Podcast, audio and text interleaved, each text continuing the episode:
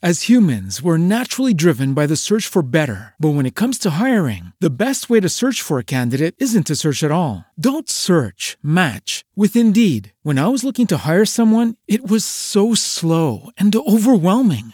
I wish I had used Indeed. If you need to hire, you need Indeed. Indeed is your matching and hiring platform with over 350 million global monthly visitors, according to Indeed data, and a matching engine that helps you find quality candidates fast. Ditch the busy work. Use Indeed for scheduling, screening, and messaging so you can connect with candidates faster. And Indeed doesn't just help you hire faster. 93% of employers agree Indeed delivers the highest quality matches compared to other job sites, according to a recent Indeed survey. And listeners of this show will get a $75 sponsored job credit to get your jobs more visibility at Indeed.com slash podcast. That's Indeed.com slash podcast. Terms and conditions apply.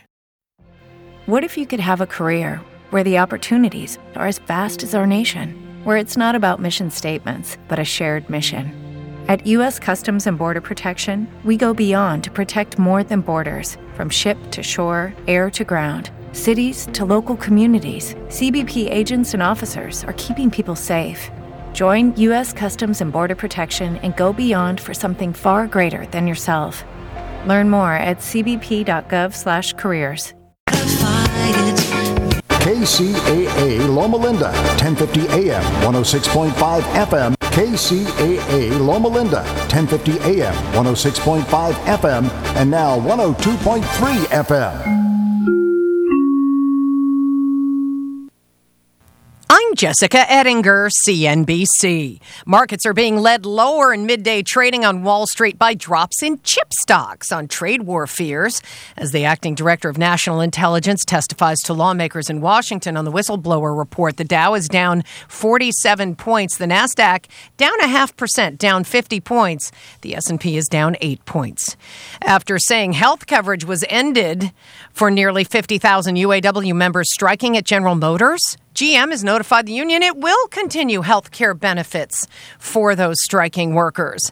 Dunkin' Donuts being sued by the New York State Attorney General for not telling Dunkin' card and app customers that tens of thousands of accounts had been hacked, leading to the loss of money and personal information.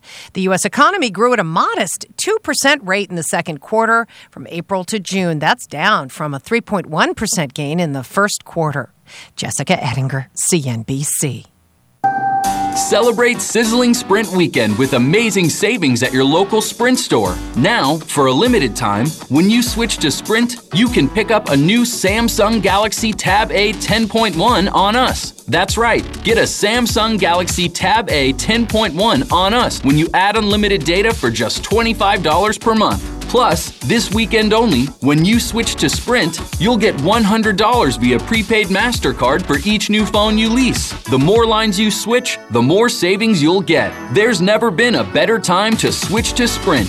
Visit a Sprint store this weekend, September 27th, 28th, and 29th to learn more. That's September 27th, 28th, and 29th at Sprint. Requires support and 60 days of service before card ships. Card terms, conditions, and exclusions apply. Member FDIC. Tab A $0 per month after 1417 monthly credit for 24 months credit apply within two bills. Requires new line and qualifying plan. If you cancel early, remaining balance due tax due at sale.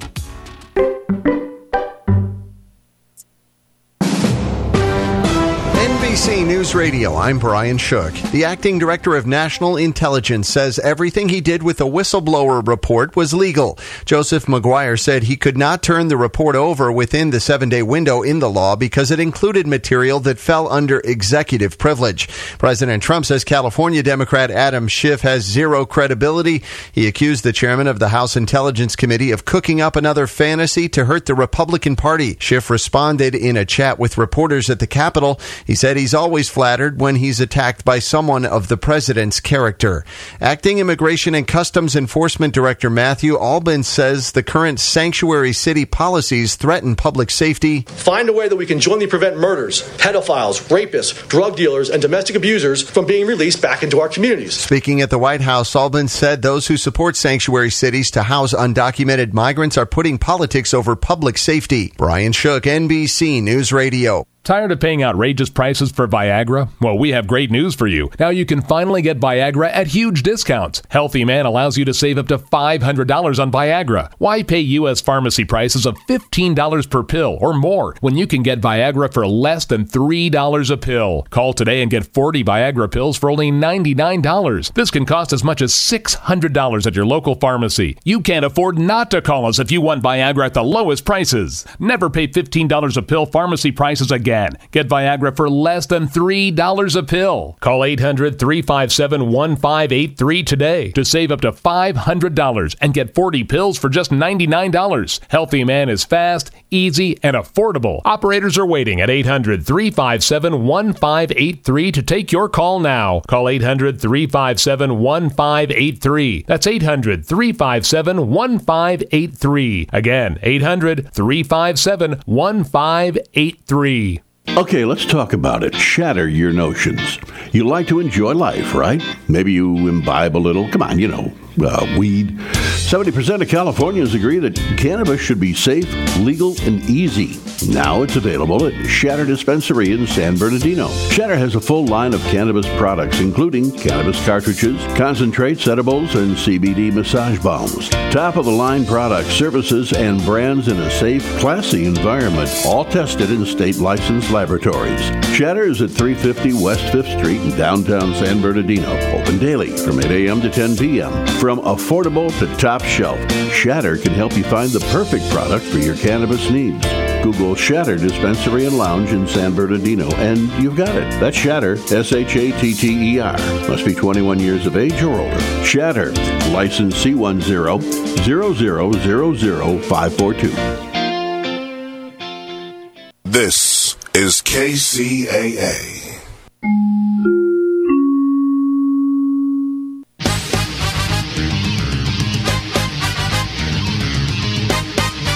And now, ladies and gentlemen, it's time for the greatest real estate investment show ever. Here's the flip flop investor himself, Todd Bayer. Hey everyone, how we doing out there today? This is the Flip Flop Investor Show, and I am your host, Todd Bayer, the Flip Flop Investor himself. Every week, I like to get together and talk about real estate investing here in the Inland Empire. And every week, I like to bring on a local investor or a local expert to talk about who they are and what they do in the real estate investor world. And uh, today, we have a special guest, uh, Ted Spencer. How you doing today, Ted? Doing great. Awesome. Good to hear. Good to hear. Um, all right. Now we're going to jump right in. I mean, normally we're going to spend a bunch of time, uh, you know, just yapping about something useless. But throw today, me in the deep end. Yeah, we're going. We're jumping right into the deep end Okay, today because okay. you know you you are no stranger to the uh, spoken language of uh, of sales and whatnot. So, um, you know, but before we get into it too deep. Let's, let's let the uh, listening audience out there know who is Ted Spencer and why should we even care that you're on the radio talking to us today? Well, because I am a, a classically typical human being with uh, Classically typical. That's that's Just- probably one of the most Well, obscure yeah, things I've heard anybody yeah, describe yeah, themselves as. right. well, I'm, uh, I'm an ADD person, and uh, I've made a lot of classic mistakes in my life. Mm-hmm. Got a lot of determination, a lot of tenacity. Had some um, modest successes and many uh, resounding failures. Yep. And so, uh, uh, if anything, I'm not boring. Right, okay. So they tell me. So anyway. So I think a, a good way to put it is that you've you know you've uh, you've made plenty of attempts. Yeah, I swung the bat quite a few times. had yeah. quite a few A couple times they actually hit. but, Yeah. uh, And, yeah, you know, a lot of strikeouts. You know. I mean, there's a lot of people out there, and they're probably they're on the freeway right now listening to the show, or you know, maybe we have some of the folks that are listening at home or on their uh, phones or something like that, and you know, they're they're doing something right now, and they've they have this desire to do real estate. You know, they want to get in. They've seen the shows on TV. They've gotten the bug somehow, and I, you know, I don't know where the bug comes from. What what sort of got you the real estate bug initially? Well, it's an interesting question. I was uh, originally investing in uh, when I didn't even have any idea what investing was. Got a microphone drop here. Yeah, back in the Not- 1970s. not the good mic drop. had a, a many decade uh, hiatus, and, and and then I guess my son got interested in real estate, And then I started kind of looking in it to support him, and then I got bit by the bug again. Okay. and uh, only uh, in between then, I was, when I was clueless, uh, by, by this time I had become uh, a business generalist, uh, uh, generalist and had some uh, resounding but highly educational failures. Okay. Yeah. That, uh, so I was a very a very different mindset by the time I was introduced to real estate the second time, and I had a pretty good idea of the the, the possibilities. Yeah. No, the first time, the first time you got the bug. Yeah. Uh, I didn't was- know what a business model was.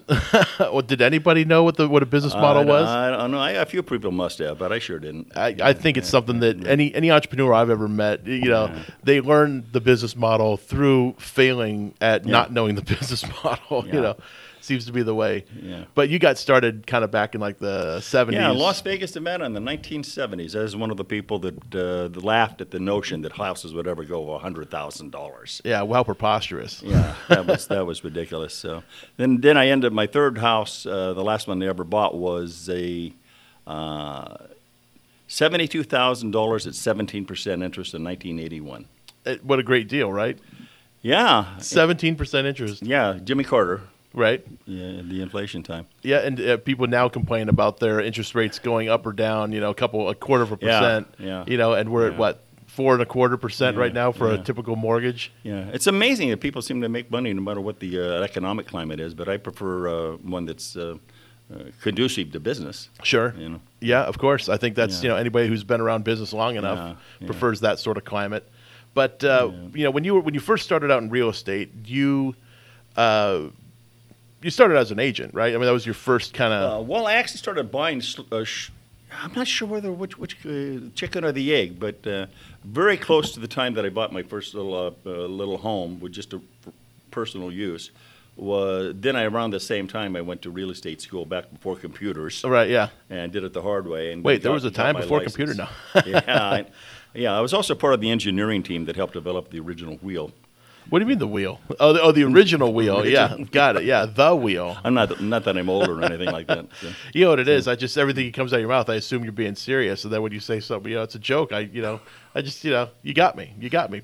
I tend to do the same thing. Deadpan humor. I love it. You know, once in a while, it comes back and bites me in an amusing way. Yeah, exactly. Um, so, uh, well, after you designed the wheel, you decided to go kind of in real estate. You got your license, which back in the '70s obviously was, you know, a book course. You had to study. yeah, you take had to study test. big textbook to go to a class and then take a, a kind of hard test. Yeah. So Kinda hard test is a good yeah, way to put really was. Yeah, yes. I went on to call it the good old days. I tell you what, it makes me really appreciate the internet now. Yeah. Oh and, yeah. uh, and YouTube and all that. I mean, I think YouTube is the uh, the second coming of the printing press. Yeah, no kidding. You I, know, I, I, I, can mean, see history that. will s- uh, back me up on that. I think so. Yeah, and Yeah. if you, well, and, you know, going back to the '70s as a real estate agent, life was much different. You know, because agents these days are very spoiled. You know, sorry, I know there's a lot of great agents out there, and I'm not trying to rip on you, but you know, the ones that have been around a while, they know that they're spoiled because back in the day you had books and you had to go to every single real estate office. You know, there was no multiple. yeah, the multiple service. listing books were, were big, thick things. You just pick, went through the pages and looked for stuff. Yeah, and it was you know, a lot of mm. work, you know, and, Yeah. and you know, and hey, you know what? I'm going to say it, and I've said it before, but you know, the commission was was really earned, you know, Yeah, back then. Actually, yeah. commissions were a little higher too in some mm. places, but mm. uh, you know, like these days, you know, there's a lot of agents, and I'm not naming any names, but they put stuff up on the MLS, and they just kind of, you know, post and pray, where they just wait for people to call them and. You know, and then they earn the commission, and it's kind of, you know, for some people, you kind of feel like, wow, that agent really is just kind of phoning it Yeah, in. Capitalism marches on, and uh, you come, come, people come in. I saw a billboard the other day, one percent commission. Yeah. somebody's, you know, so Well, yeah, and there's these new iBuyer programs, Yeah. things like Opendoor, uh, Yeah. you know, Redfin, Zillow. These guys are all coming into the area now as buyers. A little minute ago, you asked me a question, and I didn't really fully answer it uh, uh, about people that are looking to get into real estate. And uh, uh, I was watching some video on YouTube the other day, and it pointed out that if you want to get started quickly, Mm-hmm. you know, you obviously you want to get good education, but if you want to get started quickly, your three basic skills that you need. Hope that's not me. Oh, I think it might be. Yeah. Or we got we got phone calls coming in over here. Forgot to uh, yeah. forgot to tell Ted to turn the phone off beforehand. finding deals, funding deals, and and being able to analyze deals. With those Yep. three skills that you develop like that, you can get you know you can get a quick start in, in real estate. Uh, and then, of course, there's a, it's a broader spectrum. One, one of my favorite topics of discussion is the uh, the business model. The conventional wisdom is in, in business that you need to master a large number of skills and become good at it, then hire people. Mhm. So uh, I'm a contrarian in that regard. I think you need to get generally familiar with a, a number of different skills, Right. but start hiring people sooner and looking for really highly talented people. So I think that the the conflict between you know working in your business and on your business, uh, I favor. I lean toward going slower initially, starting kind of at a higher gear, but spending a lot of time and studying this, you developing the skill set of it, what I call uh, scouting or talent scouting. Sure. And finding real because you get really, really good quality people. Right. And, uh, there's an amazing number of highly qualified, well-educated, brilliant people in the Philippines, for example. That Absolutely. that uh, will work for four dollars an hour plus bonuses and so forth. Uh, but I really do believe that the, you, if, if you're really ambitious about it, uh, that and the two th- the two skill sets uh, belong together are creation of systems. So system scavenging, stealing, bo- beg, borrowing, stealing, or buying systems. That's what can help you scale, and then getting a really good talent can also make it just completely sail past. And, and obviously, there's a, a little bit of risk involved in there too. Of course, you know, and and and I, I totally agree with you because when you have a skill your, of your own, you know, are you the best at it? It's the question you have to ask yourself. And I think a lot of people have the ego kind of driving it, where they say, you know, no, if it's not done my way, it's you know, you're doing it wrong or something like that. And you know, there's plenty of very talented people out there. And when you tend to take on every role within your organization, you just stretch yourself so thin. Yeah, and you exactly. you, you need people. But to then be you get trapped. You, You trap do yourself, yeah. absolutely. And we call it the golden handcuffs. Yeah, you well know, because you're paying Yeah. the bills, but you're Yeah. you're handcuffed. As humans, we're naturally driven by the search for better. But when it comes to hiring, the best way to search for a candidate isn't to search at all. Don't search, match with Indeed. When I was looking to hire someone, it was so slow and overwhelming. I wish I had used Indeed. If you need to hire, you need Indeed. Indeed is your matching and hiring platform with over 350 million global monthly visitors, according to Indeed data, and a matching engine that helps you find quality candidates fast. Ditch the busy work. Use Indeed for scheduling, screening, and messaging so you can connect with candidates faster. And Indeed doesn't just help you hire faster. 93% of employers agree Indeed delivers the highest quality matches compared to other job sites, according to a recent Indeed survey. And listeners of this show will get a $75 sponsored job credit to get your jobs more visibility at Indeed.com slash podcast. That's Indeed.com slash podcast. Terms and conditions apply. To your desk, or you're handcuffed to whatever job you've given Yeah, yourself within yeah. your own company. I was watching a gentleman who, uh, I think, I'm trying to remember whether he did sandwich lease options or what he did. I think it was sandwich lease options. But he had some particular business model, and he, he closed all his sales himself. And people said, no, you should get, get a VA or a virtual assistant or Sure. somebody to help you with that. No, no, no, they can, nobody can do it as good as I can. yeah. And it was true. He was better. And Of like- course. But finally he said, oh, I'll try it. And uh, so he tried it. He got um, hired some people, and they weren't nearly as good as him, but his gross revenues quadrupled. Yeah. Yeah. Because he couldn't, as good as he was, he couldn't outproduce 10 other guys. Of course, yeah. Something like that. Well, and everybody's everybody's been to a Subway sandwich shop, and you know there's one person working the counter, and there's a huge line backing up because they can only make sandwiches so quick. You know, but you get three or four people on that line, That's all right. of a sudden it got it. goes much quicker. Yeah, that's right. You know, And what he pointed out was that uh, let's see, lost my train of thought. He hired these people. They his production increased. Oh, he pointed out that whatever you do, don't hire someone that's entrepreneurial. And I'm thinking that's the kind of person I like. I want to, I like entrepreneurial people. Yeah. But he says they'll just pick your brains and go off and start their own business.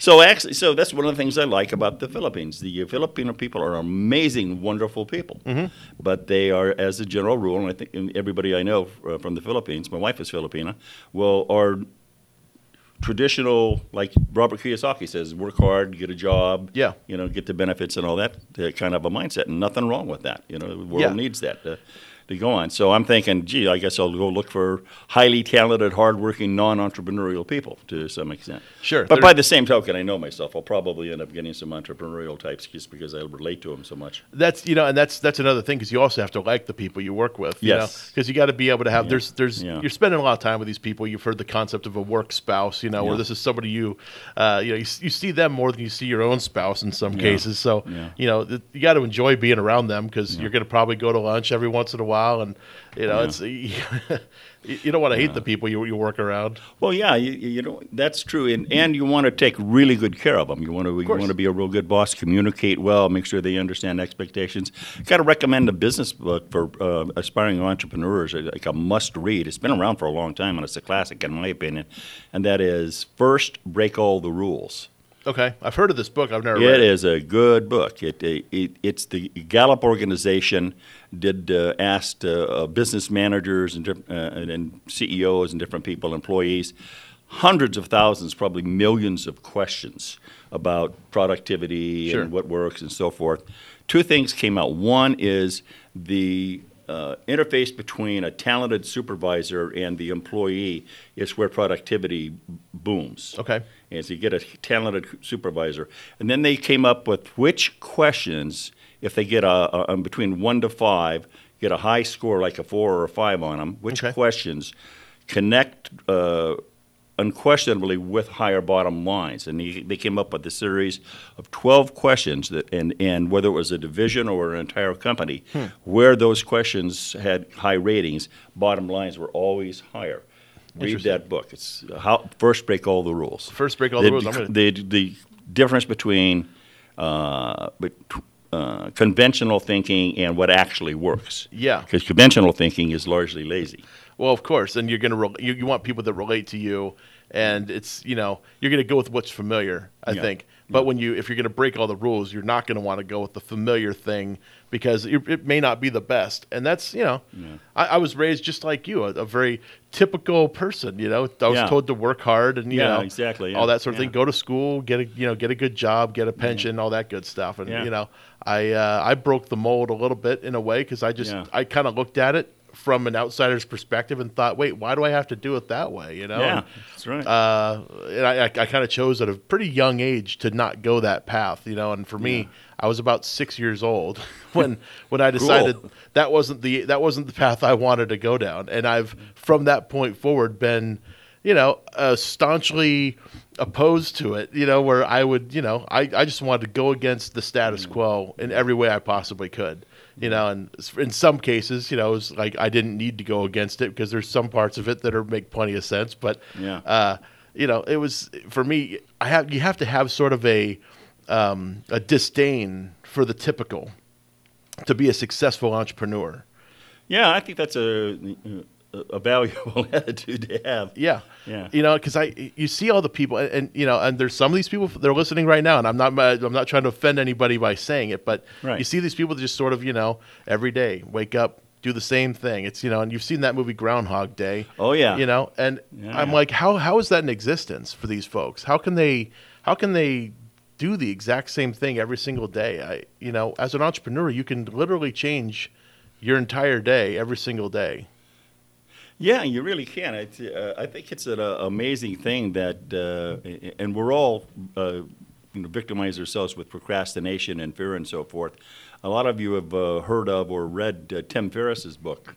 Which one? The, uh, yeah, which The one? Four Hour right. Work Week yeah, probably is yeah, the talking- four hour work week. But he uh, he has an interesting video. He's uh, bipolar. Okay. Uh, and uh, a couple of times in his life, he was just an inch from suicide. Yep. And he's an amazing guy. But uh, he says uh, goal setting, uh, instead of goal setting, he does what he calls fear setting. Okay. And he has a whole, it's worth looking up. Uh, Look up uh, Tim Ferriss fear setting on YouTube, and it's quite an education because it's a powerful tool. Because uh, Robert Kiyosaki rants on and off. All these people that say they want to get rich, and then you say, Tell me what to do. Yeah. What's step but one? they don't want to do any homework. Right. Or or you tell them what to do, and then they just don't do it. Of course. And they're they're afraid. They're in procrast that sort of thing. So the fear setting thing really helps uh, loosens you up and get you going. So go So, go into this like that, setting thing a little bit for the people out there that don't that aren't familiar with it. Well, this. basically, uh, as I recall, he, uh, he you list your fears, and then you write down uh, the, the what, what's the worst case scenario, and then you write down alternatives. What if the fear doesn't come happen? Right. Like that. So then you write down, and, and you then you argue against it maybe, Mhm. uh, because a lot of our dysfunctional thoughts are irrational. Yep. Uh, and then so you write down as though you're doing a debate, you- an assignment for a debate. You Yeah. write down the other point of view, and it's absolutely amazing. The uh, I- I think motivation is a an ongoing battle with your lizard brain. Yeah. To oversimplify it a little bit. Okay, And we all have lizard brain. brains. Yep. And if we're honest about it, most of the time the lizard brain wins. Of course, what's simple. We It's make the- our decisions really are emotional. Yep. Uh, our, our, our procrastination is based in fear, Mhm. fi- flight or flight, fear of humiliation, whatever it may be. So, but the lizard brain can be negotiated with. Yeah. It can be educated. It can be seduced. Yep. And what it, what does it want? It wants money, sex. Yeah, exactly. All the- all the pleasure you know. points. yeah, all the pleasure points. But you can, you know, you can uh, find out what the lizard brain wants and and and work with yourself, and you can basically we're, you know, well, some, d- despite the fact that we're wonderful spiritual beings, we're also uh, apes that speak. Yeah, exactly. You know? And so, uh, like, like- our our primitive brain will say, "Don't jump out of that airplane," but you know, Yeah, to appease exactly. to Yeah, appease good- the uh, good uh, good you- example, You, you know, yeah. if I put a parachute on my back, then maybe it's not so dangerous, Yeah. and you still get that adrenaline burst. You know, which is what that you know your primitive brain is really Yeah. looking to get, Yeah. and you get that thing, and you say, you know, that was the most amazing thing I've ever experienced in my life. You know, and that's what you know keeps people to keep Yeah. doing that. And it's worth noting also that uh, chemically, now, no, I'm not a scientist. I'm a, a amateur scientist, but very amateur. a science hobbyist. yeah, yeah, exactly. But um, the chemicals, the, the chemicals in the blood, which uh, are responsible for anxiety, are the identical chemicals that are responsible for excitement. Okay. And whether you experience excitement or fear or anxiety Mhm. depends upon your mindset toward the infusion of chemicals coursing through your blood now. Yeah, and so and that you actually you have some control over. Cortisol, adrenaline, things like that. Dopamine, serotonin. I Of know, course. I, they're all a blur now. and you can all cre- you can create you know new neuro uh, new neural uh, Oh, yeah. transmitters as a result of the Yeah. response to both. And, Absolutely. You know that's why some people almost crave um, they almost crave negative Yeah. outcomes Yeah. because and, and they attract the negative outcome because of you know the way their brain got wired from responses you know chemical responses in their brain. It's really interesting the neuro uh, you know the neural neuroconnectivity It really of is a brain. fascinating. The human brain is a super fascinating uh, machine. It really is. It is. I mean, it- You know, when, we- I first started going to school, I was actually Yeah. going to school to be a psychologist. Were you So- really? Yeah. So Yeah. I, I kind of started getting Yeah. into that neuropsychology stuff, and it, you know. I, I I've probably said I, I'm probably not even close to where we you know what what's been discovered since then, but you know, it's interesting to see it, and you can you know you can play around with it a little bit yourself. You Yeah. can experiment with some of these things. Yeah. And I was talking to a gentleman last night at the club meeting who, you know, he has a real fear of public speaking. This, you know, Mm-hmm. and, and I can relate. I was a very shy person at one time where I, you know, I would never could have imagined having my own radio show on NBC, you know, and talking to, you know, countless thousands of people at a time. You know, at, at one point that would have been really nerve wracking for me. But Mm. you know, I explained to him he was a, he's a pre med student, is what he is right now. And I was I told him I said, well, if I had you go up, if I told you I need next month to get a one hour presentation out of you, and I want you to go up and talk about, uh, and I think I said. Um, note buying or something like that. Uh-huh. You know, he'd be paralyzed with fear about the subject. But I said, if I needed you to go up there and do a one-hour presentation on applying to uh, a medical school, you know, how to get financial aid, all that good stuff, you could probably go up there with confidence and make a Yeah, good presentation and yeah. feel confident that if anybody were to ask questions from the audience, you'd be able to answer them, or at the very least say, "I don't know, but I know somebody who could help you with that." You know, and Yeah. and that and alone, I could actually see the relief in his mind when I said, um, you know, when I said, "I don't know." And he said, "Is that how you do it?" And I said, "Yeah. If somebody asks me a question, I don't know the answer. I have no shame in saying I don't know." you know, Well, it can be taken to a fault, but basically, honesty is a very powerful characteristic. Yeah. Uh, people appreciate authenticity and honesty. yeah, Yeah. So absolutely. Yeah, it's, you know, if, if you're going to try to BS your way through something, I mean, Yeah. people see through it. Uh, you know, and you've been in sales for many years, so you you understand that people want the genuine side of yourself when you're explaining something to them. And if you don't know, just say you don't know. They're you know we're all human. I don't know everything. Yeah. Uh, so that's uh, yeah, that's a good principle of business though. Kind of going back to that side, we're, we're we're going on the ADD tangent right now. We could just you know Yeah, we yeah. could just keep Oh, this look, going. there's a puppy. Yeah. You're right, exactly. Where? yeah. yeah. Well, one other thing I wanted to uh, uh, talk about uh, with you was the um, the the frickin' economy. There's a lot of people that are predicting the economy is, Sure. is doomed, and and uh, but that's been an ongoing industry for decades. But uh, periodically, we do have crashes. Yeah. like that. Uh, Bruce Norris is is no slouch. Nope. He, Bruce Norris is a uh, I don't know if you call him a real estate guru, but a highly respected and very one of the most successful uh, investors in the state of California, possibly in the United States. Mhm. And he's real nervous about California. Now, the, the for all the people that want to wholesale and think that it's easy, it's a lot harder than they make it look on TV.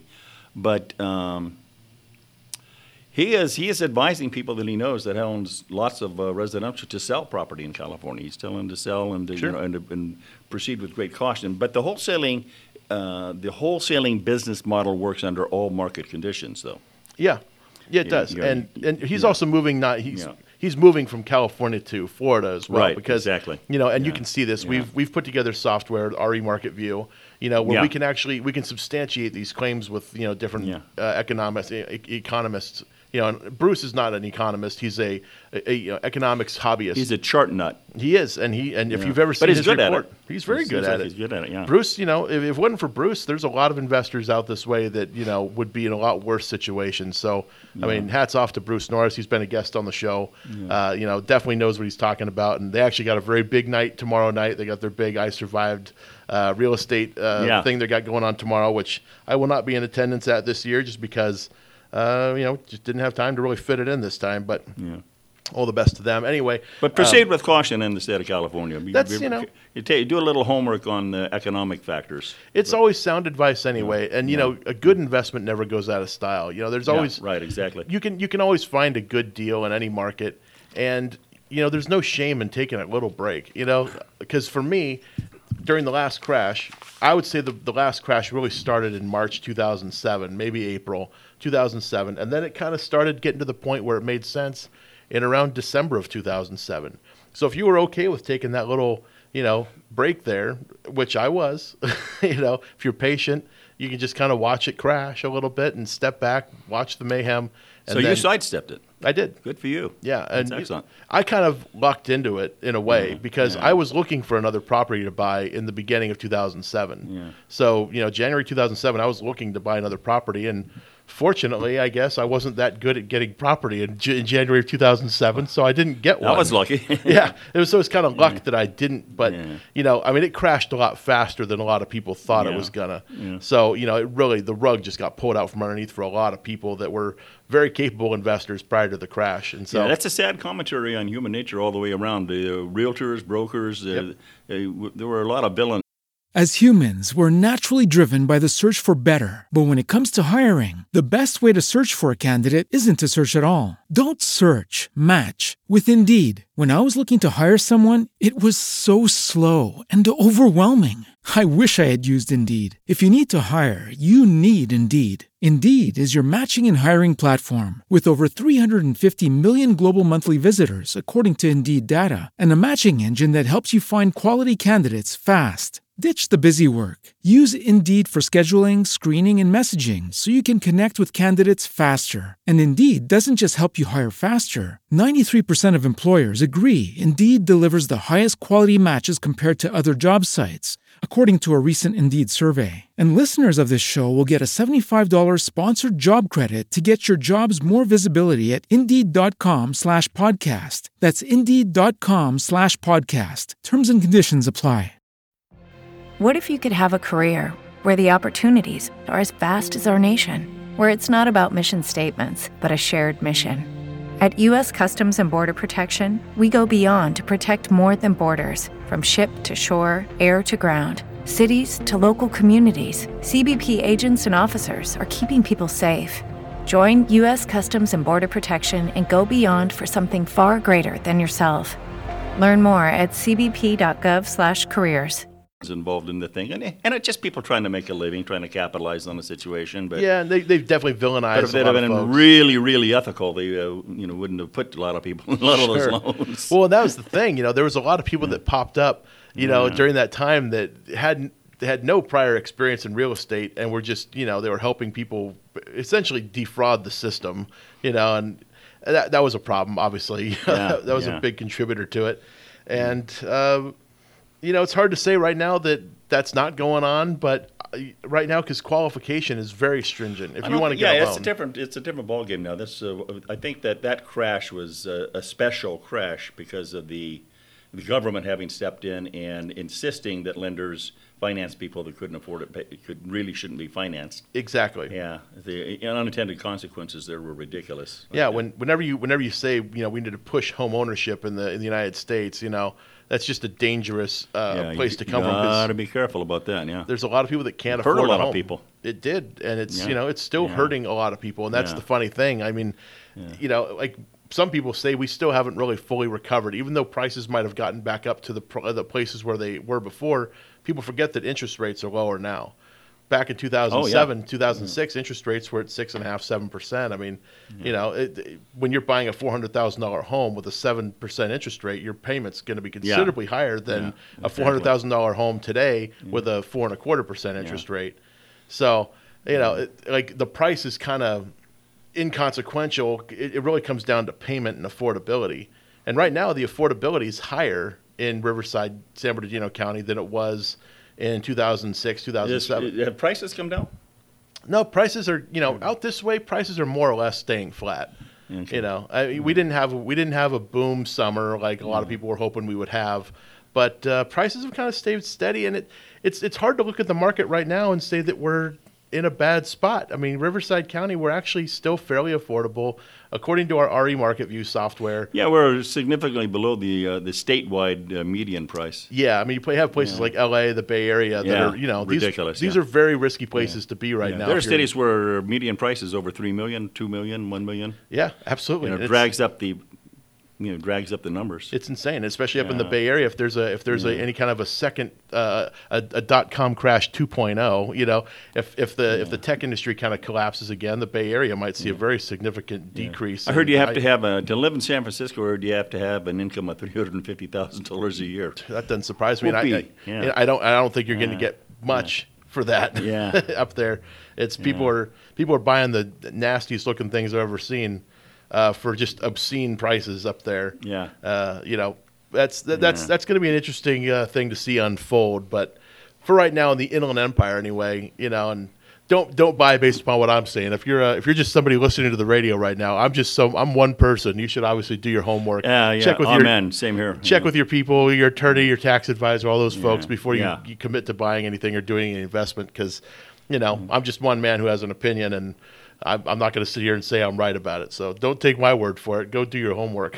yeah, that's my mantra also. Yeah, definitely. And also, you know, mantra. don't sue me. I don't want to get sued. I, you know, that- that's really why my attorney told, told me I, I should say that every once in a while. So Well, let me pick your brains, uh, All if, if that's okay. Uh, Yep. How would you advise somebody that's looking for off-market deals with uh, very little competition? Give us some clever inside information on that. first thing you got to do is get off the market. No, uh, no, no, that, that's actually very true because everything has moved online these days, and a lot of people are looking for house deals online. But that's not where they are On the MLS. on the MLS or you know Craigslist. You hear people talking about these online sources where you know there's this magical place where you can buy these leads or you can do all this stuff. Right. And you know what? Real estate is not purchased online. It's it's just not happening. I- Like especially investment deals. You know, like you can maybe buy a house now on the internet, yes, through Redfin or Zillow or one of these services, but uh, you know, Your margins are not going to be great. well, that's probably for your home. Uh, Yeah, it, right, definitely won't be an home, investment the- property. Right, exactly. you know, and so for investments, I mean, the deals are outside. You got to you got to go hit the neighborhoods, or at least find somebody that'll do it for you. Right, you, you may not be the best door knocker. You may not be the best, you know, cold caller. You may not be the best of these things, but there's somebody out there who is good at So them. So you're advocating driving for dollars concept? A hundred percent. And, and, you can delegate. A lot of people don't realize you can delegate that. I could I could on, take on a straight commission basis. You know, we're here in at the studio. We're in Redlands right now. My office is back in Riverside. We're heading back there after this. on the way to Riverside, I could we could drive a few neighborhoods, and I guarantee we'll find at least two dozen homes that would be of interest to us tomorrow. And we could go knock on those doors, or we could send them a postcard, or look up the people that live in those homes and see if you can get them on the phone somehow. Yeah, and those tend to be homes that uh, that are not available to millions of eyes. Exactly, because who's driving the neighborhoods in between? Yeah, You know, a few people do it, but it's pretty uh, pretty scarce. it really is. And you know, so- and you know, and there's an online It's kind of fun do to do, by the way, folks. Yeah. It really is. You get to Yeah. meet some nice people, and you know, if you're a if you're a talker, if you like meeting new people, you can meet a lot of interesting people. And uh, but there's an online way to do it too. Fortunately, Google uh, started their Google Maps thing years ago, and you can actually drive neighborhoods virtually. You know, of course, though some of those images are from a while back, so you got to pay attention to the date that those images Yeah, were taken yeah. down in the corner. But um, you can drive these properties, these streets virtually, so you don't even have to get in your car and drive them. You can drive for dollars through Google Maps, you know, and look for the homes with blight. You're looking for the Christmas lights that are up and the images were taken in July. You know, you're looking for the homes with the wooden roofs that look like they're falling apart, Yeah. the the wooden garage doors that open up, you know, uh, in a single motion, not the roll up garage doors. You're looking for just signs of age and neglect and you know uh, blight. You know, that's what you're really looking for because these homes are probably in a little, little pretty rough condition. They're if they wanted to sell, they're going to have a hard time selling it on the open market. So, you know, the best thing to do is find the ugly homes and just talk to the people and find out what their motivation is. Yeah. You know, do they are they interested in selling? Do they understand their options? And give them some options. We talked about it last night at the club. Yes, Four different options you can make to a homeowner. That reminds me, folks. Uh, join the Riverside Inland Empire Real Estate Investment Club. It's uh, a, a massive source of uh, expertise and people that will share their expertise with you. If you're really inter- serious about investing in real estate, you should be in there. Yeah, absolutely. And I, I appreciate you plugging it for us. You know, I was going to come in later and make a mention of the Inland Empire Real Estate Investment Club, but yeah, no, you're you're absolutely right. I, you know, I might I might be the creator of the uh, club along with my business partner Steven, but Yeah. uh, you know, it, it's kind of hard to you know you don't want to toot your own horn, so it's nice that you came on and, and, and made a uh, recommendation. You know, Yeah, I've been uh, I've been a member of the club for I guess about five months now, and I got to tell you, uh, Todd here and Stephen are both hotbeds of real world, real life uh, experience and you know mistakes and successes and uh, the whole bit. So the Yeah, love talking about the mistakes. You know, it's Yeah. funny. I had a, a guest on here. He's uh, he's Yeah. he's on the station as well on KCAA. He's got another show with his uh, his wife. Uh, um, I don't know if he wants me to say his name or not, but they uh, he was there at the meeting last night, and he and I were talking about a bad deal that he had done back in the that, back in the day, and it was one that we had helped him out with along the way, where we got Uh-oh. him out of that deal uh, finally, and he ended up taking a huge loss on that deal, but you know we kind of helped Could have been bail him out. It could have been a lot worse, you know. and so we were just kind of talking about how we're glad that's behind all of us. And it wasn't. A, he didn't lose money as a result of us doing it. We didn't lose money. It was just a deal he had. It was a rental that he had years ago, and it just went south multiple times on him, and he ended up losing a ton of money over the entire duration of owning this property. You know, and it was just the the tenant from hell kind of situation. Yeah, You know, and yeah. so uh, we helped him get out of that thing and finally move on with his life. So it was, uh, he was there last night, so we are kind of, you know, joking about it a little bit, you know, because it's it's been enough time. I think at this Yeah. point we can laugh about it. Yeah. But uh, yeah, you know, it's, the, the club has been a great great source for you know many people, all the five thousand plus members that are a part of it, and you know, for Stephen and myself, we've gotten a tremendous amount of. Uh, benefit out of it, and of course, last night was our five-year anniversary of the club, so that was kind of a big deal. yeah, yeah, yeah. and uh, yeah, Well, they had a really uh, good educational. They, uh, they have some good educational presentations there. That uh, I learned something new last night. The that uh, blew my mind. What's that? Was uh, cost segregation Okay, yeah. type of depreciation. Yep. Very clever when you when you separate out the different categories like carpet from landscaping, from Yep. furniture, from paint or whatever. Yep. Like that, you do that, you can save tens of thousands of dollars in taxes. Yep, right up by front. the way you structure your depreciation. It doesn't have to be this big blanket thing that I always pictured it would be. So Exactly, and you can take Handy either the- knowledge. yeah, it is, and that's you know, and, and like I said last night, that that gentleman had come into my office Yeah. just randomly. You know, normally we the walk-ins are people looking Oh, for yeah, donations right. or Yeah, yeah. something like that, and he comes in with this real powerful thing. And, and I've known about cost segregation. I've never taken advantage of it myself, Yeah. uh, but I've heard about it. You know, but the thing is. You know, when you're doing your taxes, you know, you kind of rely on your CPA to do it for you, and Yeah. you know, I I don't think he knows about cost segregation. I've never heard it come out of his mouth. So, Do you remember that question I asked him? yes, I asked the man, he was up there on the stage talking about cost segregation, and I was curious.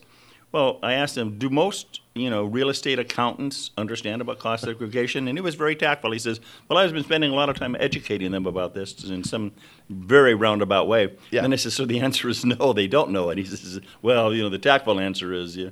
Yeah, he's pretty much. educating them. So it's good to know. I mean, you gotta you gotta look for somebody that knows about cost segregation because you, I mean, you're leaving a lot of money on the table if you don't exploit it. Absolutely. You know, and I we actually the first time I'd heard about it was a uh, he he runs uh, he used to run the uh, an Orange County Investment Club out there, Mm-hmm. um, and so he was selling a mobile home park that he had owned, and he ended up using cost segregation across the whole park. Wow! So he saved, and you know, for him it was some astronomical amount of money he had saved in taxes Yeah. as a result of doing the cost segregation study. You know, and for the cost of doing the whole thing, it wasn't, you know. I, I want to say it was a few thousand bucks or something, and you know he saved hundreds of thousands of dollars in taxes by doing it. So, you know, when people out there are angry at the uh, the rich for all their red tape and all their little you know special programs, this is one of those programs that the uh, the ultra rich rich are using to save on their taxes. So when you're angry at them for not paying their fair share, it's not that they're being they're not doing anything illegal per se. They're doing this type of stuff. Yeah. I like to point out that uh, although the, among the very rich in America there are a lot of uh, scumbags and evil people, but there's a whole lot of beautiful people in there too. They're Of not all they're not all horrible. Yeah, it's usually the people you've never heard of, you Yeah, know, that are yeah. that are the good people. yeah, but the tax structure of America is geared toward rewarding people who create jobs. Yep. So if you have a job right now and you like your job or at least like your paycheck, Mhm. uh, thank the tax structure because there's that's a large part of why people start businesses because of the tax advantages. Yep, exactly. And it's necessary to have tax advantages in order for the economy to run and for companies to start and for jobs to be created. Yeah, and that's you know whenever you hear about uh, every every politician now runs on the job ticket. I think you know I think Yeah. every single politician says we need to get more jobs in this country. That's always Yeah. the thing. They and often it's empty rhetoric. Of course, because yeah, what's the real plan? You know, how like I want to I want to hear the real plan on how this is going to happen, and Yeah. you know the real good ones. Remember Ross Perot? You yeah, know, he was a, a piece of work. Yeah, he, he was. man. But he, uh, you know, he'd get on TV. And he'd do those little uh, telemarketer Yes. style, uh, you know, Presentations. Presentations. You know, you had the, the charts and all the graphs. I loved Ross Perot, man. Yeah, He was, yeah, he- uh, you know, but he would- he had a solid plan, and you know, he was Yeah, the, he did. He was the first independent. You know, candidate to ever get that much of uh, of a of a of a election. I hope Bill. Clinton sent him Christmas cards for a No long time because he should have. yeah, no kidding. You know, yeah. But you know, he had a real plan in place, and it's. Yeah. uh you know, I, I would love to see another politician with some sort of plan like that, where they can say, "This is how we plan to do it." Yeah, you know, Warren Buffett uh, was. There's a, a bit thing going around, and shame on me for not passing it around to more people. I'm going to go back and find it and send it on. But he had a, a a very simple little. Um, I don't know, call it a business model or a, a thing of how we voters can completely get rid of corruption and all this if you just do this. You know, put uh, an association between the income of the politicians to the state of the economy. Now that's an oversimplification. He was- he was very specific. and Okay. I- forgive me for being so re- vague in general. Sure. Yeah, but once again, it's uh, uh, set uh, set up or insist on laws being passed that for term limits and for uh, motivating and incentivizing politicians to stop screwing us. Yeah. And banks and Federal Reserve, et cetera, et cetera. Of course, yeah, that's yeah. that's a complicated structure, you know, because yeah. and I, I saw another thing one time where because there was a whole you know everybody was saying oh you know why is the government shut down uh, yada yada and they and they they were getting angry and they said you know the politicians should you know uh, all the people that are that hold an office that's elected they should all have to you know get no money get no pay you know while they until they get this all sorted out Yeah, that kind of stuff. Uh, if we all, you know, we the voters, we ultimately do have the power. You Now, a lot of people are uh, right now. You're probably thinking, "Oh, this guy's delusional," and perhaps I am. Well, it's funny 'cause- but but uh, but really, it's been proven historically that uh, a lot of people get pissed off. Uh, things do change because they like our votes. and I, I saw a, you know a contradictory post to that person's post that said something if you took every single uh, federal employee and reduced their paycheck by one dollar for the whole year that it would equal the same amount that uh, for all the politicians that hold an office uh, for what they get paid so they said it's easier to take a dollar away from every federal employee than it is to take the entire paycheck away from all the Yeah. elected officials so Yeah. you know I mean it's there's no right answer, right? I mean, who knows? It, it sounds so easy in all in all respects, but yeah, it's, it's just the volume of people. You know, there's a lot of federal employees. Todd, do you have any uh, comment on the, uh, th- this new paroxysm of quantitative easing? I understand that they are just going nuts with quantitative easing, and the and the thing is, oh well, if everything is so wonderful, how come they're printing so much money? Any comment on that? You know, and Or- I'm clueless on that stuff. and of course, you know, dropping interest rates, right? Because if we're going to drop interest rates, that would typically mean that the economy's getting a little, uh, a little soft. Yeah. You know, so you're dropping Yeah. interest rates to get lending back out yeah. there. So why is the why are interest rates? Why is Trump ta- talking about dropping the rates down there? And I wish I I had hope that- there's a method. The guy's pretty smart, in my opinion. There's a method in his madness. Hopefully, I, I wish I had that level of understanding of, of Yeah. how of how the Federal Reserve makes their decisions. Because every time I think something's going to happen, it seems like the opposite does, or nothing happens. So Yeah. you know, I, I I don't know. I mean, Yeah. it's you know, like we were, we were on an upward trajectory for a little bit there with our interest, you know, the Fed funds rate, and it was you know, and now we've kind of gone back the other direction. And you know, Trump said the other day something about uh, you know, why do we why why do we not have negative interest rate in this, you know, negative interest rates in this country and you know, because they have it in like places like Japan where there's negative interest rates. They the bank the Fed will actually pay the banks to borrow money from them, you know, to really stimulate the Wow. economy. Yeah. You know, and you, you hear about mortgage interest rates for for you know regular homeowners, you know, in the in the sub one percent. You know, I mean, but all that's going to do, and you know, Trump's got a, a, a benefit to this because he owns a lot of commercial real estate. Yeah, Where yeah. if if interest rates go down considerably, if the borrowing rate Mm-hmm. goes down, that that it just makes it allowable for prices to continue going up.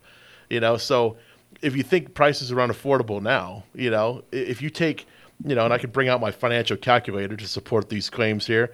So if we took a typical hundred thousand dollar mortgage, we're going to keep it real simple right now, and your thirty year typical kind of thing, we're and we'll just call it a four and a half percent interest rate. Your payment's going to be five hundred and six dollars and sixty nine cents on a hundred thousand dollar loan.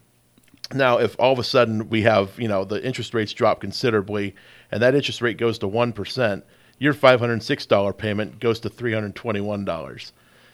So you're saving, you know, nearly $200 a month on, on every $100,000 that you borrow, which just increases your buying power.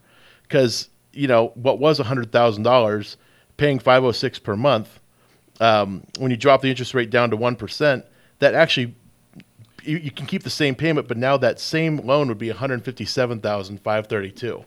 So you'd actually be borrowing, you know, fifty per, well fifty-seven percent more because of an interest rate drop to one percent from four and a half. Well, maybe that would help solve some of the uh, housing shortage situation.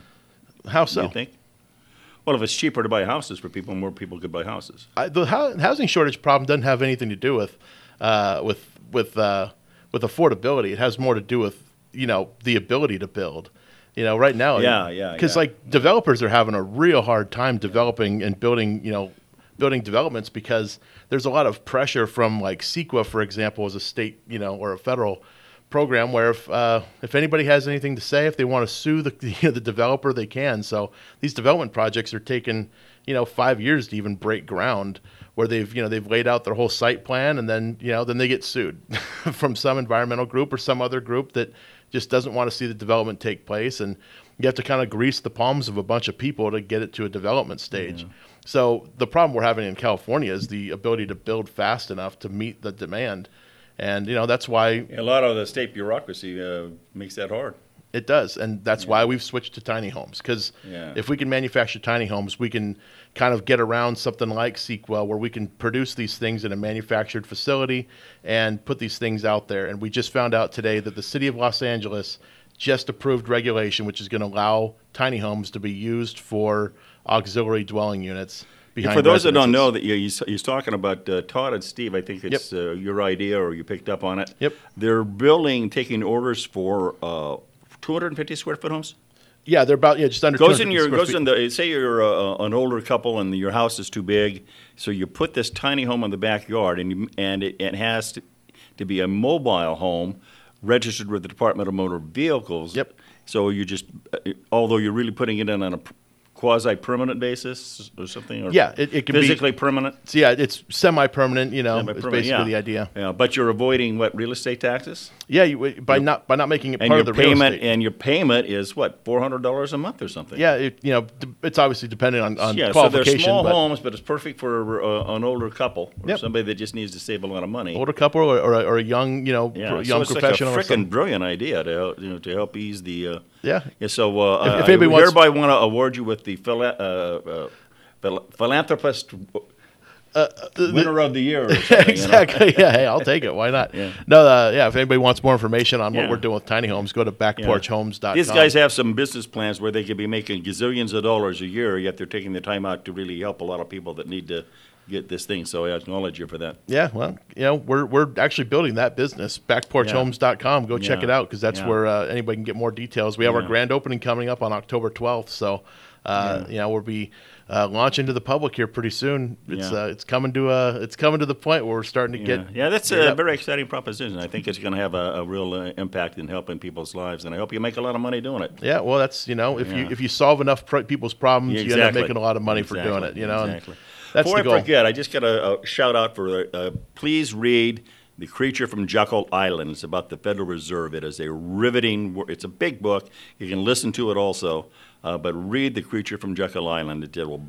It's life changing and mind blowing. It is. A lot of people And don't under- riveting. a lot of people don't understand how a fractional reserve banking system works. You know, and right. uh, when I talk about the federal funds rate, you know, okay, so Yeah. this is where the education comes in. If you know, if if the federal funds rate is currently at I think two and a quarter percent is the target rate, uh, that means if you're a Bank of America and you want to borrow money from the Fed, you have to pay the Fed a two and a quarter percent interest rate to borrow that money. You have to have a certain amount of money in reserves which is your fractional reserve, and in the United States it's nine times. So if, if I have hundred thousand dollars on reserve as Bank of America, I can borrow up to nine hundred thousand dollars from the Federal Reserve at two and a quarter percent, and then I can go out and lend it out. You following that, folks? It's quite a racket. Yeah, well, um, you know, it's a racket, but it's also it Yeah. stimulates the economy. You know, and Yeah, you, you, know the, the way the money system worked and fiat currency and all this good stuff. It you know has its basis back in Yeah. you know the original industrial age. It's or not industrial. Uh, back in the you know the, the metallurgy ages, you know the Yeah. Bronze Age and all that stuff. Like banking goes way back, and it's a it's a fascinating history. It at really one, is, At one time, there was a guy who had a you know he had a really secure location to keep people's gold, you know, and uh, that that person eventually started ta- taking people's gold and hanging onto it for him, putting it in his safe. And you know, eventually he starts, you know, re- realizing that nobody's ever coming to get their gold out. That's yeah. That's how it all started, huh? Yeah, pretty much. You know, and it's uh, it's an interesting history, the history of banking and how it all came about. And you know, he found out he could give people note like, like pieces of paper that says, "I've got you know ten pieces of gold sitting with John." You know, and people eventually ins- instead of coming to John to get the gold out, they would just trade the pieces of paper that says ten pieces of gold from John. You know, and so that became a banknote. If you if you pull out a dollar bill out of your, your wallet right now and look at it, it says on there, "This note is legal tender."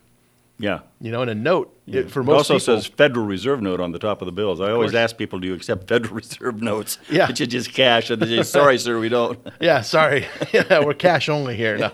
Uh, well, now people aren't even taking cash; they're taking credit cards. So it's you know it's changing again. But um, you know the uh, the Federal Reserve note just it, this note is legal tender. You know, and what does that mean? That means this piece this loan instrument is you know legally able to be used to barter for items. Give me your opinion on the uh, on this comment. Uh, I think that our monetary system is a stable house of cards. Yeah. That's an oxymoron, I know. Sure. But do you kind of agree it's stable because everybody just goes along with it? Yeah, of course. And I mean, believes in it, maybe. pretty much. But but they know it's a house of cards, but they don't care. And I'm That's- kind of like that myself. It's a type of resignation. I mean, comment. that's, that's the that's the definition of a fiat currency, right? Yeah, exactly. You know, where it's not backed by Not backed anything. by anything. It's backed by the belief that it's valuable. Yeah. You know, and so, uh, you know, I can give you twenty bucks, and you might say, "Hey, yeah, twenty bucks that buys me a lot of cheese," you know, or something. But, you know, I. it- it- At some point, you know, people can refer to the textbooks from after post World War II Germany, where people are wheelbarrowing around, Yeah, you know, yeah. Deutschmarks, and they can't even buy a loaf of bread with it. So, Yeah, you know, people would end up knocking over the wheelbarrow full of money, leaving the money on the street and stealing the wheelbarrow because it was more valuable than the money that was inside it. you Yes, know? exactly. So you know, I, that's that's the that's the result of what can happen. You know, the run on the banks and all that. If everybody in the United States tomorrow decided to go to their bank and withdraw the money that is in their account, they'll be they'll be surprised to find out that they can't get all the cash out that is claimed on their on their bank statements. Yeah. You know, because of the fractional reserve system.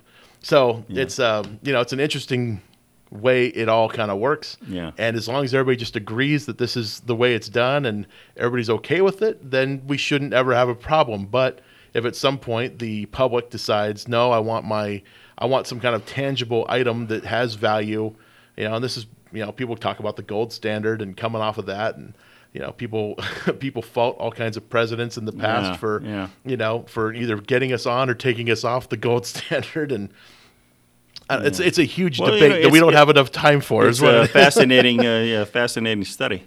It really is. I've you know I've gone down that rabbit hole a bit, and you can definitely Yeah. get on YouTube now and, and educate yourself to any Yeah. de- any degree of uh, competency that you want. Yeah, YouTube's amazing. There's uh, a lot of crap on there, and but a lot of incredibly valuable information on there too. Sure. You know, I don't mind watching an occasional fail video though. You know, watching people falling on their skateboards and stuff. That's always fun. Yeah, yeah. I like infants smiling. Infant smiling That, is a good that one. changes my state, like Tony Robbins says. You Yeah. change your state. That's a good yeah. Smiling infants, man, are the best. You know, and I think there was uh, I seek out kids in the supermarket. You know, if I see a baby, I come up and make faces at them like an idiot. give them a smile. Yeah. and they smile, and I feel good. You know. Yeah, I'd be like, excuse me, sir, that's not my son. That's not a child. That's yeah. Um, so, you know, you've obviously studied kind of these things. You talk about Tony Robbins and things. Have you ever been to one of his seminars before? No, I never have. I've uh, read a couple of his books and uh, seen videos of him like that. He's an amazing guy. Yeah. Neuro linguistics programs, Oh, yeah. NLP. Yeah. Yeah, and you, you know, you, well, if you, if you're into politics, if you're into the the science of politics, you Yeah. can you can definitely see the neuro you know the neuro linguistic program, the NLP going on. Yeah. Uh, Oh, yeah. You know, all the time, and Yeah. I, I think that's what a lot of people lack is the lot of- education to know what to look for. Yeah, exactly. You know, because when you once you once you kind of been in the know, and you've been in sales for a while, so Yeah. I'm sure you've dealt with salespeople, and you can see the tactics at play. Yeah. when they're doing it, you know, and you're saying, okay, you're going with herd theory on this one. Okay, you know, you Yeah. just sort of like sit back and watch it happen. Yeah. you know, and uh, what, do you have any do you have any real recommendations aside from the two you've already made about the uh, the creature from Jekyll Island, and you talked about the other book prior to this, which There's an interesting book called. Uh, it's a business book called. It's uh, it's not the big who eat the little. It's the fast who eat the slow. this is the title of the book. Title of the it's book. not the big who eat the little; it's the, fast, So- who eat the slow. The thing that's, Okay. that in my memory, read it ages ago, is that uh, mission statements are generally PAP, whereas if you really want to motivate your workforce, create a cause. Okay, yeah. Create a purpose. Yep, I've heard this Uh, one too. Yeah, like that. And let's see. Uh, yep. You know, first, uh, break all the rules. Uh, there, the, a couple of them that are really good uh, of the E Myth. If you haven't already read the E Myth, that's basically about how to delegate and so forth, and Right. build work on your business instead of just in your business. And then there's the E Myth, uh, the E Myth real estate investor. Okay, I didn't know there was a uh, Yeah, real estate investor. Yeah, they have E Myth accountant, E Myth this, E Myth. Okay. E Myth janitor. I mean, you know. kind of like a, a dummies book, you know, like a Yeah, that was a good book. Uh, Seth Godin, I think, was the guy. Uh, they'd have a chapter from uh, uh, Seth Godin, and then on the same subject, another chapter by a couple of highly successful real estate investors that are, na- you know, multi-bazillionaires. Sure. Uh, uh, talking about their struggles in real life stuff like that. So Of that's course. A, that's a good one. So Tim Ferriss is worthy of you know looking at his various videos are, are really good, and uh, there's a guy on, on YouTube called Phil Pustejovsky. Pustejovsky. Okay. He has some good videos, real world stuff. Um, if you like, uh, if you're interested into commercial multifamily properties, uh, Peter Harris is uh, a real, really talented communicator, and he can break it down. Uh, the people think that the, the commercial properties are horribly. It's not that complex. Yeah. It's relatively simple. He and he even explains the the ratios and stuff in a manner somebody with the room temperature IQ like myself in mathematics can understand. Yeah. Well, hey, uh, while we have just a few seconds left, I just want to make a, a, note to anybody out there: if you're interested in becoming a real estate investor, or if you're already an investor, or somebody else in the real estate world, come check out the Inland Empire Real Estate Investment Club. We get together a few times a month. You can go on Meetup.com and look up the Inland Empire Real Estate Investment Club uh, to come check out all of our events. Come meet Ted. Come meet myself. And uh, of course, I want to thank everybody for tuning in. I want to thank Ted for coming on the show today. It's fun. And uh, thank you all for tuning in. We'll see you all again next week on the Flip Flop Investor Show. Have a good week, everyone. Take care.